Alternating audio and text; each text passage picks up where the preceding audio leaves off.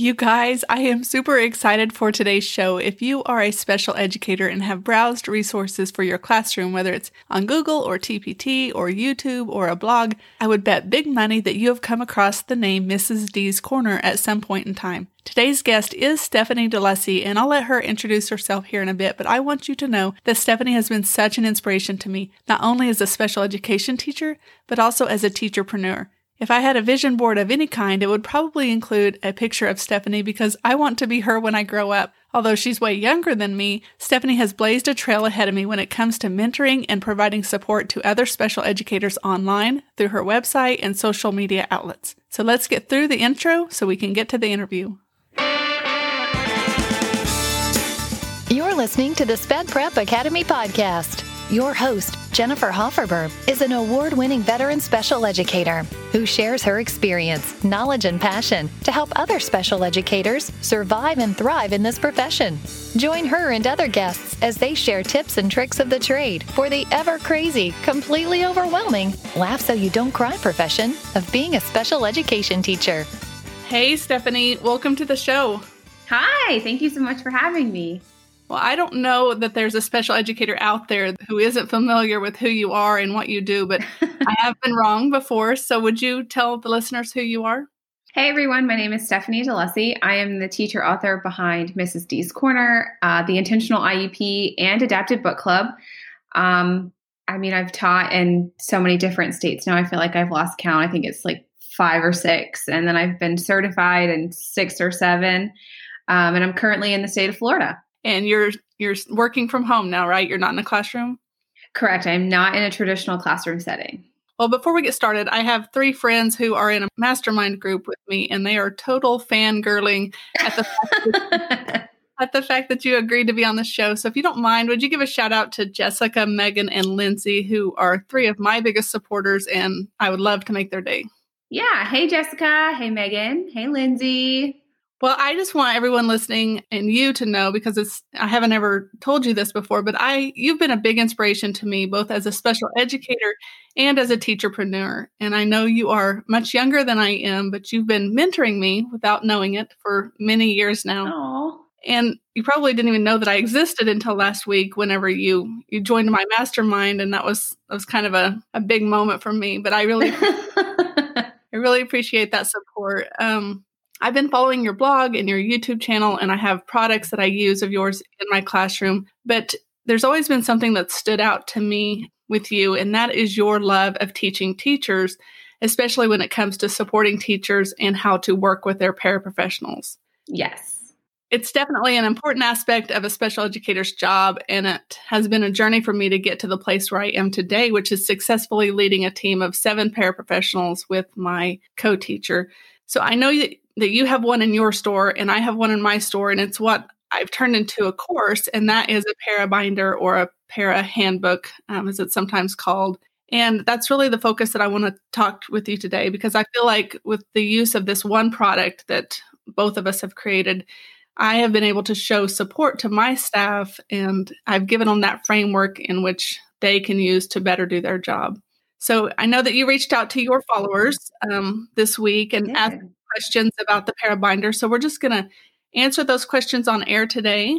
And the first one is How do I give my already amazing paraprofessional a parabinder without making it seem offensive or worthless because she already knows so much?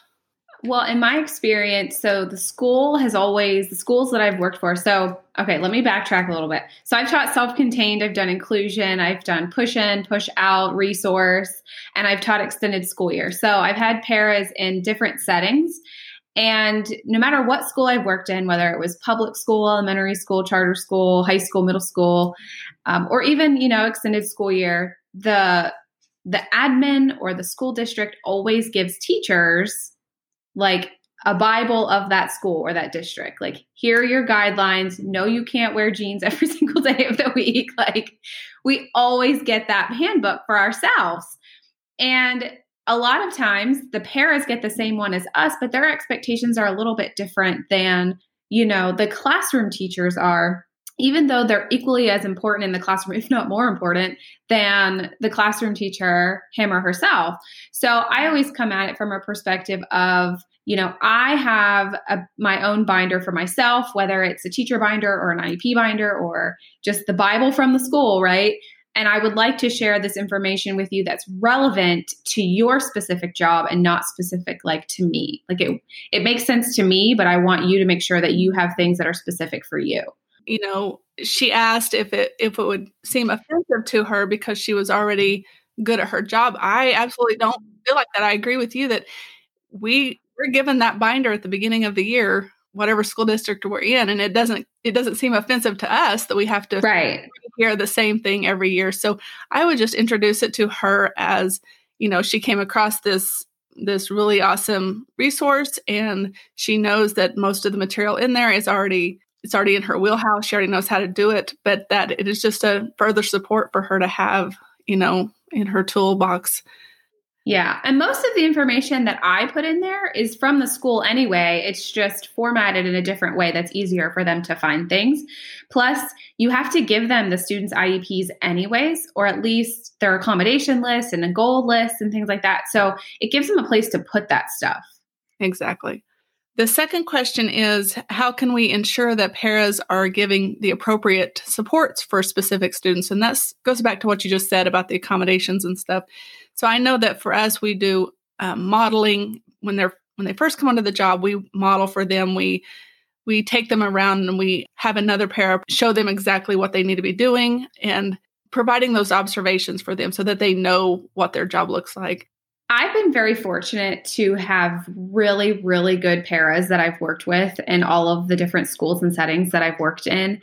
And I know that's not always the case, but like you said, modeling and allowing them to observe you doing something so that they know what the expectation is. But that's, I mean, that's key. And then what about evaluations? How do you feel about, you know, we we're evaluated as teachers.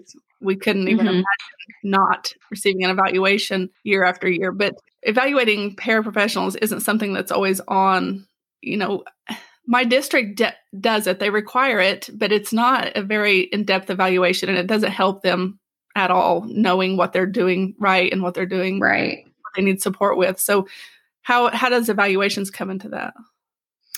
So I have had to do both. So for extended school year as the classroom teacher, we had to evaluate all of our paras in the classroom. And actually, so the first year that I taught extended school year was fresh out of college. So this is like summer 2010. I graduated college and like 2 weeks later I'm teaching in a classroom of students with severe needs. And I had three paras in my class who are with, I think it was three, maybe it was two or three paras in my class that were with these kids all year and they know these kids in and out, which was a great asset to me. But then at the end of this that season, or the, well, the end of summer, or the end of extended school year, I had to give them an evaluation, and I was like, "Oh my gosh! Like I've only known these people for like four or five weeks." And it was really hard for me to have to wrap my brain around. Um, but just be honest and be constructive with the advice that you're giving or something that you would have rather seen. But I'm really the type of person like if something's wrong, I'm going to tell you and I'm going to but I'm going to tell you from like a constructive way. So like if I would rather you do something this way, I'm going to say, "Hey, will you please do it this way?" instead of, "No, you're doing that wrong. Just don't do it at all." Like you don't ever want to approach anyone from that way, right? Um, so it's really all about and how you approach them. But then in public schools, I've never had to give evaluations. So when I took your webinar, I was like, wow, like that's so smart to do I've never worked in a public school that's done that. Really? Well, yeah. we we don't the district requires it, but every 9 weeks we give our evaluations to our to the teachers that the paras uh, mm-hmm. inclusion with so they are evaluating them as well and then we just let them know you know what this is what your teachers are saying. This is these are the areas that we are fully happy with and then these are the areas that we need to discuss and figure out you know what's going wrong how can we support you more and help you be more successful in inclusion. I think that would be a great support for everyone. Like because i know and i've heard read and heard the horror stories of like having horrible paras and i just think that having that evaluation piece would would really help that not only just for the teacher but also the para you know and my paras are so funny they're like because I, I put them on a different color every nine weeks. Like, colored sheets where I want to see what that teacher said about me. So they they want that feedback, and yeah. I think teacher, we want that too. We want to know, you know, if we're doing a good job or where we need to improve. Um, so they're requesting that now. So it's it's really nice to hear. Yeah, I think that's a great idea. So the next one is how do you balance making the parabinder useful but not overwhelming? That's a great question. Um, well, think about it in this way. So if you walked up to somebody that was a classroom teacher and you were their para or aide or support staff, and they handed you a three inch binder full of papers, how would you feel? Overwhelmed. Right. So it, think when you're putting it together, think of things that you would find useful, and then think of if, if somebody gave this to me, would I feel happy that I have it, or would I feel overwhelmed? Well, we when they first are hired in our department, we give them the binder, and we it's really cute. It's really bright and colorful and happy, and we give it to them, and we we go over you know the most important things right then and there. We go over the letter that and I I keep saying we because my co-teacher and I have been doing this job together for 26 years. yeah. go over it together and we we let them know that we were not trained to be their boss that we are in this together we are a team and we're going to do everything as a team and they're going to make mistakes and they're going to fail and it's going to be okay we're all going to be in it together so we present it in that way that you know this binder is for you it's got a lot of information in it that will will attack at different times throughout the year, but we go over those most important things first. And then we just kind of put it off to the side and we get busy in the classroom. And, you know, it's always something that we come back to, but it's not so overwhelming that they have to, you know, soak in all that information. Right. So the next question is what do paras want there to be in the binder? And I know this you asked this question to your followers and they said that you can put as much information as you want to in the binder, but if it's not what they need, then it's right. not going to be beneficial. I mean, the things that they definitely need that you can or can, well, okay, so let's like can or cannot put in like the school districts, like they give us the teacher Bible, like you could put that in there for them, um, but the school's probably going to give them one anyway. Like if you as the teacher are going out on your own self and giving them a parabinder versus like um, you, Jennifer, if you were handing it off to the para, right? So it would look different in both situations, but um, I mean, hands down, you need to have the child's IEPs in there that they're going to be working with and servicing. And then from there, it's just all about determining what do they need in there? What's going to help them be successful?